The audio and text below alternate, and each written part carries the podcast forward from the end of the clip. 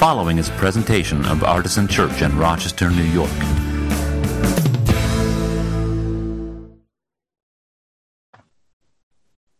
Today's gospel reading is from the Gospel of Mark, chapter 9, verses 2 through 9.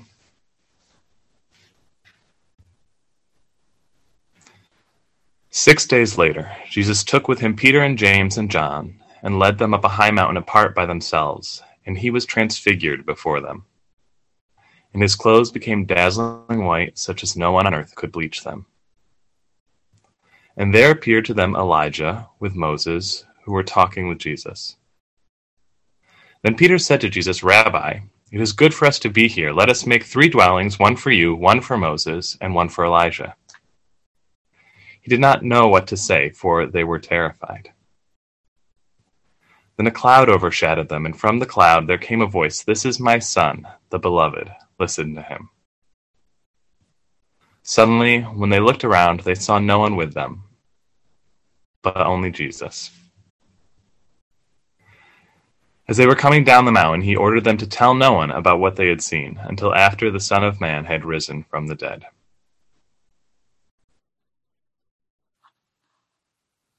Good morning. Uh, my name's Matthew. I'm the priest at the South Wedge Mission, which uh, is a community right up the road from Artisan, and uh, also a frequent attender of Artisan, and uh, really a grateful recipient of the many gifts and amazing ministry and witness of this community. It means so much to me and my family. And as always, it's a joy to be able to be with you today and to give back by sharing a little bit. And I'm excited to be here today sharing about the Feast of the Transfiguration because it's like my favorite feast, my one of my favorite Bible stories. And uh, I'm actually here at St. John's Episcopal Church in Canandaigua, where I already um, supplied for another friend of mine, uh, David Heffling, who's the priest here. So I've got you've got your Lutheran pastor here at an Episcopal church in our kind of you know awesome progressive, whatever it is, artisan church. And it's so fun to bring those threads together. And you know, I could I could do twenty different sermons on Episcop uh, on Episcopalian, not on that, no, on Transfiguration because there's just so much in this short little story to unpack.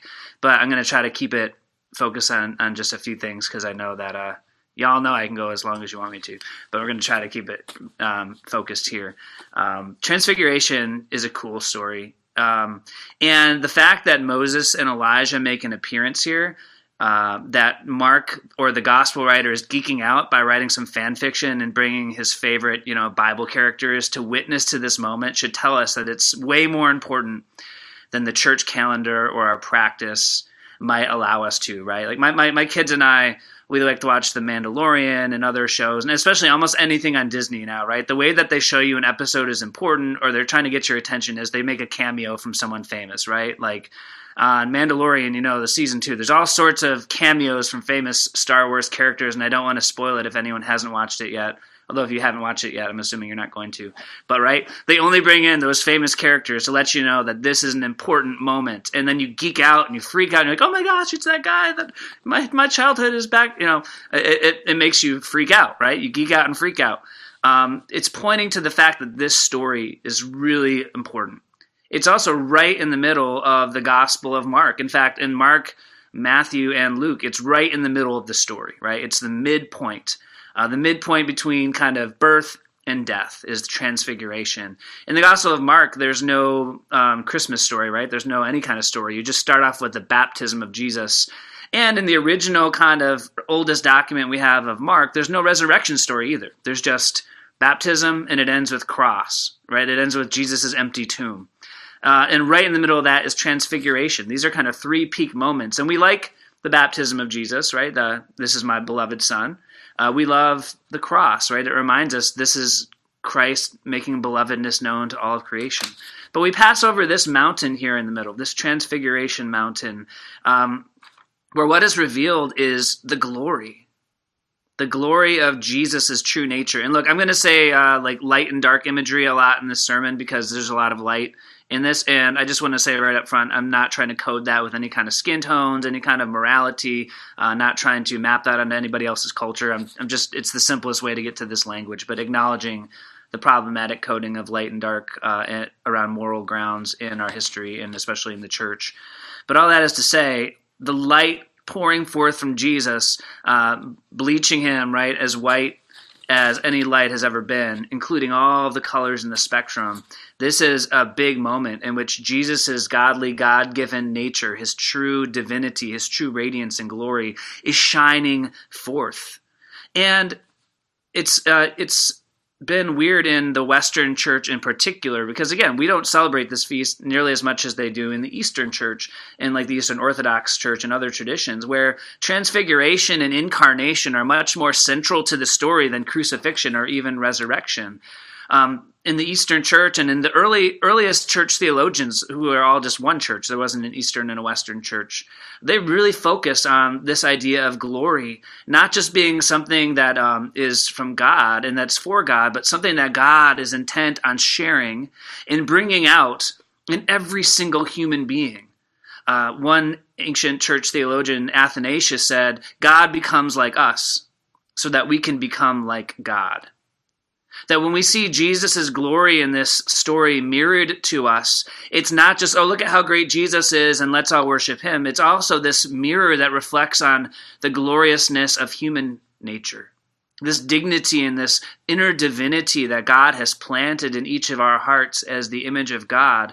Um, that we have a godly given godly, God given, beloved nature of our own that Christ is trying to draw forth and reflect in us, to restore our awareness of and our connection to, and to challenge us to work for on behalf of others. The reason Christians are called to work for justice, I mean, justice is a great ideal in itself, and certainly God has a heart for justice, and we're called to be in the image of God. But it's also because every single human being who exists carries this image and this seed and this radiance of divinity within them. And it is our job to nurture that forth, to cultivate that life, not just to protect people from bad things, but to promote their flourishing and the unveiling and the bringing forth of this glory that is in every single human being. God, uh, maybe you grew up in a tradition where it talks about we just need to glorify God. All glory to God. Glory, glory, glory, God, God, God, right? I know in a lot of Calvinist traditions that I've been around, glory, right? Westminster Catechism, line one, glorify God and enjoy God forever, right? Is the point of our lives. But what I love about the story is that this glory isn't something God just hoards and hides away. The glory that God has is something God wants to share and bring out in others. Like God's glory is not a zero sum competitive game. There is an abundance of glory, an abundance of beauty, an abundance of goodness. It draws us back to the creation story at the beginning of all things when God said three things about the world. God said, Let there be light. This is really good and let there be more. God didn't say, let there be light and goodness so it can all come back to me and it can all be mine. God wants it to spread. God wants it to be shared. God wants it to flow. Um, another quote that some of you have heard me say before, that's one of my favorite quotes from St. Irenaeus, is that the glory of God is a human being fully alive. The glory of God is a human being fully alive. That's not something we often hear. We often hear, well, we need to we need to you know be humble and we need to hide ourselves and we need to just always you know glory to God, score your touchdown, point to God, and, and we should do that, right? We need to do that both and. But the good news is it's this this flow, right? It's not a zero sum game. There is enough glory to go around, and the fact that Elijah and Moses are brought in here, right? These these uh, cameos from the from the Jewish tradition, representing the law and the prophets, representing the two two of the greatest heroes uh, of Judaism and two of the most important spiritual figures should tell us that this is a message that we shouldn't miss on the way to the cross, right? We're not meant to just go from, we're really bad people, the world is dark, but Jesus saved us, the end. Like, God didn't just come to fix broken things and get rid of all the bad things. God is coming to restore and draw out and make radiant the goodness and the divinity and the godly, God given nature of all of creation and in each and every single one of God's beloved children. It's why it's the midpoint of the story. It's why it's this peak. And I would even posit, um, as, as some of you um, know, we're starting the season of Lent this week, right? The season where we transition from Epiphany and all these kind of revelations of glory into this time when traditionally the church has talked about things like mortification and fasting and getting in touch with our death, right? Ash Wednesday is all about remember your dust to dust you shall return. And I'm really thankful that um, when we take seriously incarnation and, and, the humanity and the bodies and the flesh and the things of this world that God has given us, we do take seriously death. We do take seriously brokenness. We do take seriously um, the full drama of what it means to be human. And I would say that I think this story happens here in the church here in order to frame Lent, to be kind of um, a pole that matches up with um, the cross and the resurrection. It gives us Jesus' why for why God thought all this was worth it in the first place. To remind us that this journey to the cross, this journey through the shadowlands of Lent and of facing our mortality and of recognizing those patterns and those habits and those sins which keep us from loving God and loving others. And that Jesus would take that become as we are and endure our own rejection and our own hatred and our own discomfort with him all that is worth it because Jesus sees in us that same reflection of glory that God sees in Jesus on this mountaintop. When Jesus looks at each of us, he's looking with the eyes of God, which see in us the beloved, this radiant, shining, beautiful, glorious being that God made good, that God made full of light, and that God wants to pass on to the world. So in this moment, we see Jesus and Moses and Elijah not only witnessing to the glory of God and the glory of Jesus, but also the glory of each and every single human being God loves, made good, fills with light, and wants to share with the world. That's why Jesus goes to the cross, not just to fix some broken things and make God look really good. God doesn't need that. But for us to remember, to reconnect, and to regain a sense of mission in the world where it is our job, our delight, and our duty to cultivate and bring forth and to liberate the light and the goodness and the belovedness in others. That's why we do these things. It was worth it to Jesus. It was worth it to God because of this beauty and this goodness, because God will not lose a single thing that God has made. In some ways, and maybe just as valid a way to start Lent as saying, Remember that you are dust, and to dust you shall return, might also be to say, Remember that you are glory, and to glory you shall return. Remember that you are light, into light you shall return. You shall be filled with it, it will shine forth, and it will cultivate the life of this world. Now, I love that gospel. It makes me really excited because just to think of that is very different than, especially if you grew up Lutheran like me. You hear a lot about sin and being a sinner, and we need grace, and that's awesome stuff too, you know. And maybe you grew up in a tradition with lots of glory, and um, so having the Ash Wednesday thing is actually really helpful for you too. So uh, that's what's great about all these different Christian traditions and different ways of being Christian and practicing Christianity, or even if you're not a Christian but you like to practice this way there's something for everybody, right? This full spectrum of humanity. Um, but one of the things that strikes me as I get excited about this uh, gospel and this story and this glory is I kind of feel like Peter in the story. And not because I want to prolong my retreat and stay on the mountaintop experience forever because it's so great, although that you know some some of us are like that listening to Peter respond, at first he seems like he has this amazing response, right? Like, let's make a tent. Let's capture this moment. Let's stay here. Let's learn. Let's soak this in. Let's build a, a, tabernacle, right? Just like back in the day when the Israelites were in the desert, they wanted to build a tabernacle. And later on, King David wanted to build a temple. Like, let's make a place where we can encounter this glory more focusedly, more um, concretely on a regular basis. Uh, of course, if you'll remember, uh, in in the story of David, God actually doesn't really want a temple any more than God really wants the Israelites to have kings. God's kind of like it's everywhere. The glory is all around. Uh, if you want a temple, that's more for you than it is for me. In the book of Revelation, at the end of all things, there's no temple. There's just the light of Christ and the people of God gathered around Christ in this glorious, beautiful scene. There is a tree whose leaves are for the restoration of the nations and for the healing of all things. There's Christ, there's people, there's healing, there's restoration, there's no temple.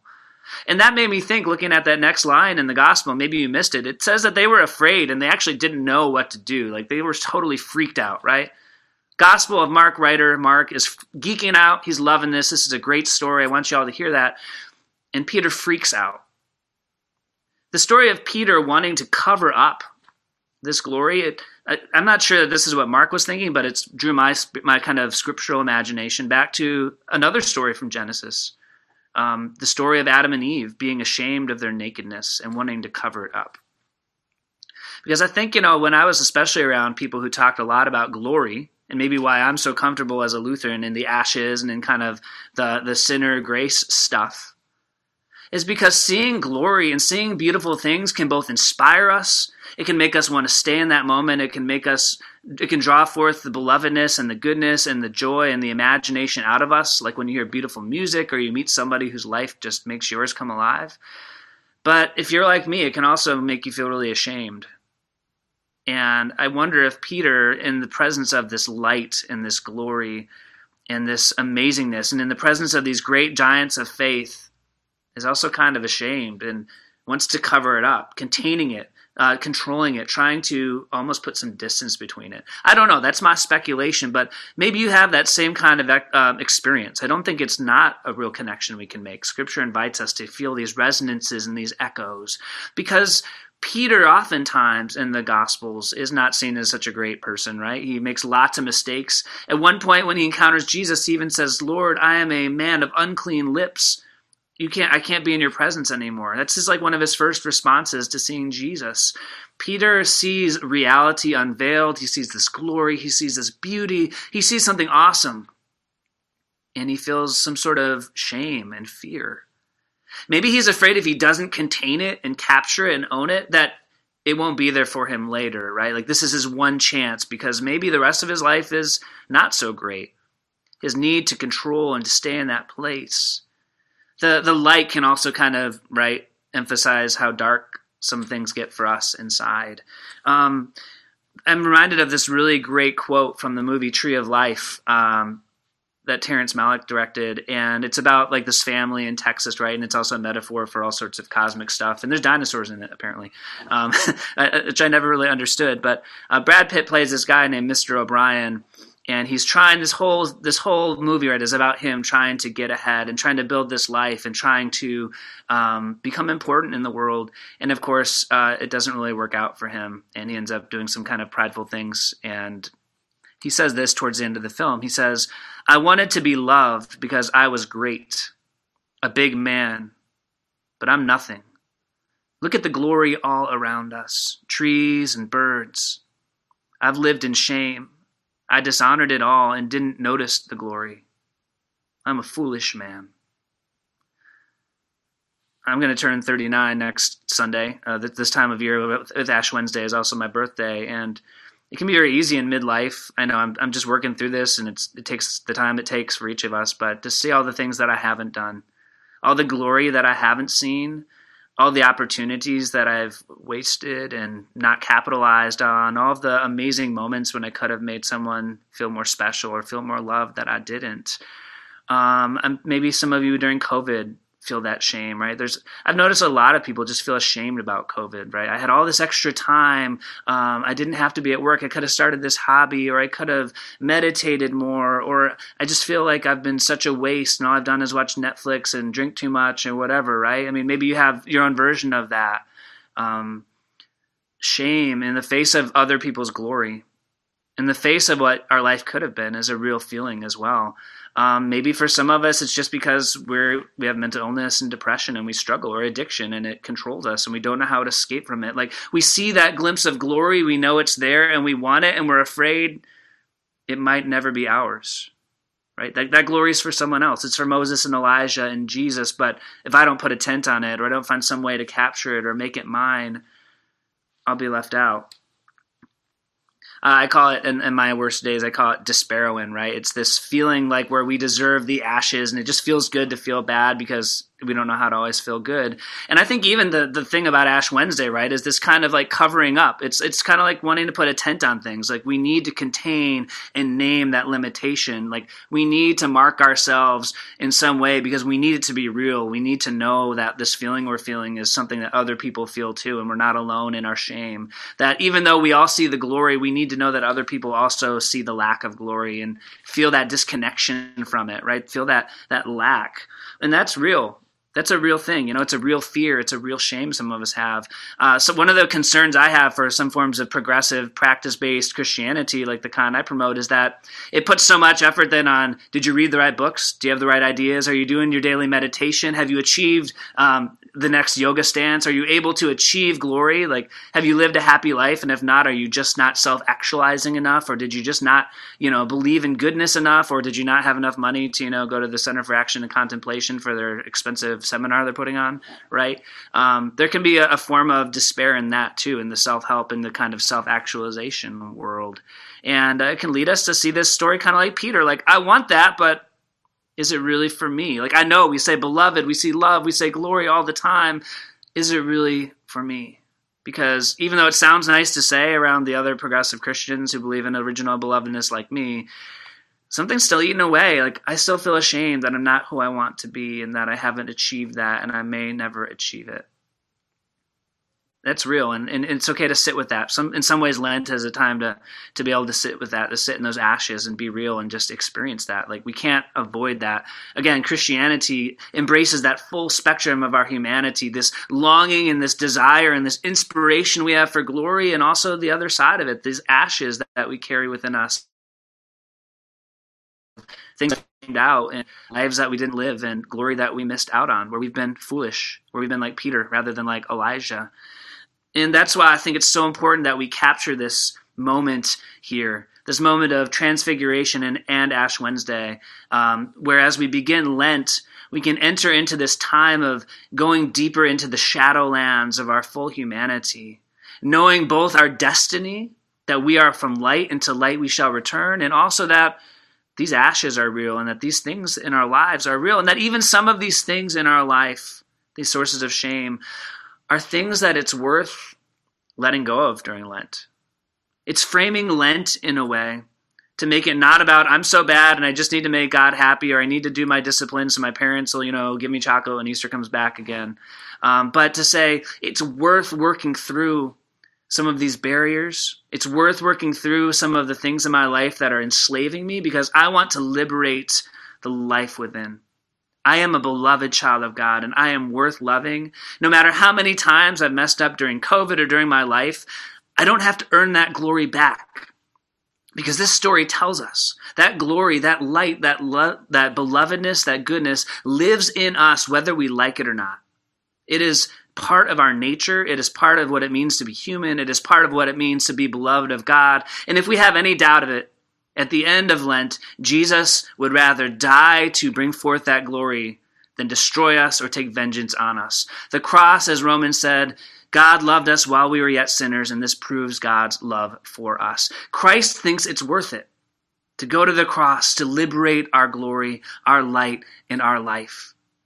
The resurrection is just icing on the cake, saying, See, life is good, and I'm going to bring it back, and let's keep this thing rolling. But transfiguration shows the why behind it. It shows us that if we are mired in shame and shackled by some of this despair, and we are addicted to this, uh, the grayness of the Rochester winter living in our souls, that that is not who we are, and we can't lose it no matter what we do. God said, "Let there be light; it is good, and let there be more." And it can give us the courage then to face and to work through even just one thing in our life that keeps us from living out of our true identity as God's beloved children. Lent becomes not this way of pacifying God or doing disciplines in order to, you know, self actualize.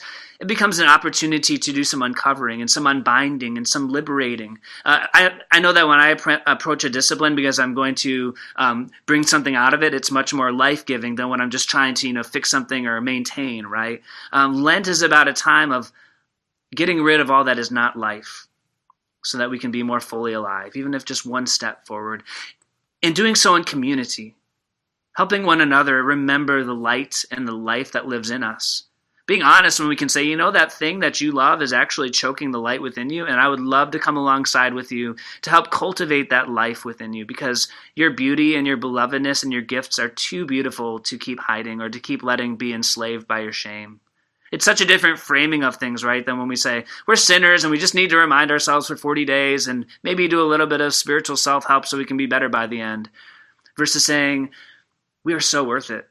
And there's some good and some beauty and some joy and some delight in someone that I've never seen before. And I'd love to help cultivate that in you. I'd love for you to help me cultivate that in me. Let's bring out this light in one another.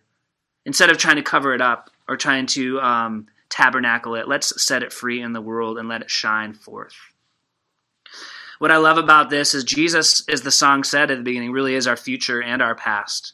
We were made full of light, and to light we shall return. We were made good and made abundant to be shared in the world, just as God shares God's glory forth and doesn't hoard it or, or, or try to keep it all to God's self. It's the truth. And when we frame our Christian existence, our practice in terms of this truth, rather than in terms of just brokenness or just messed upness or just needing to get into heaven, but really, this is who we were made to be. We can't lose it. What are we going to do to get into it and to bring it forth?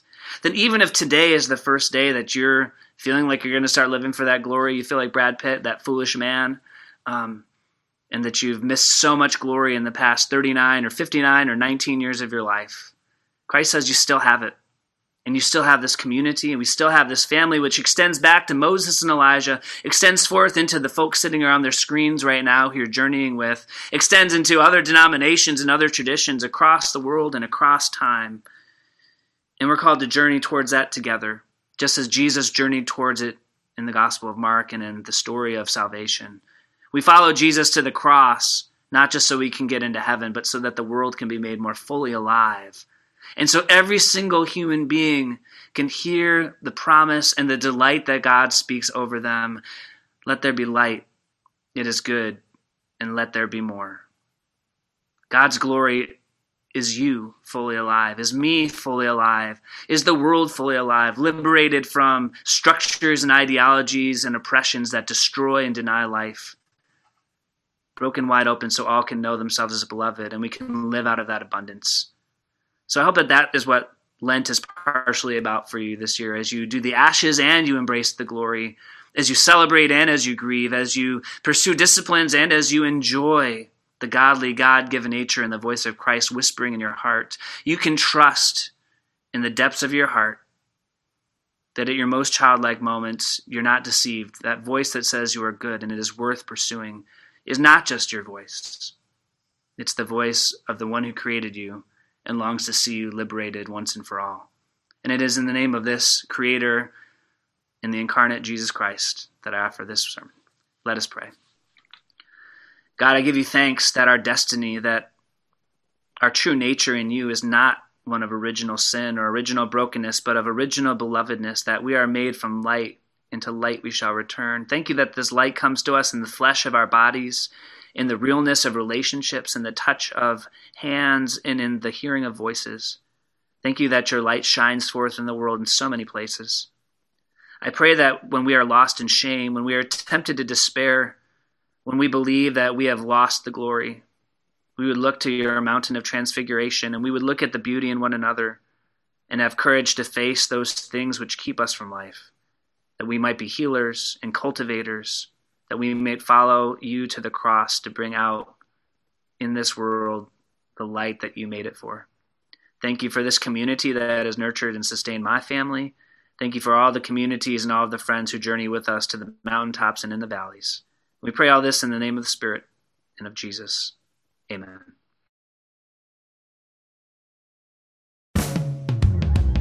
For more information, visit us at artisanchurch.com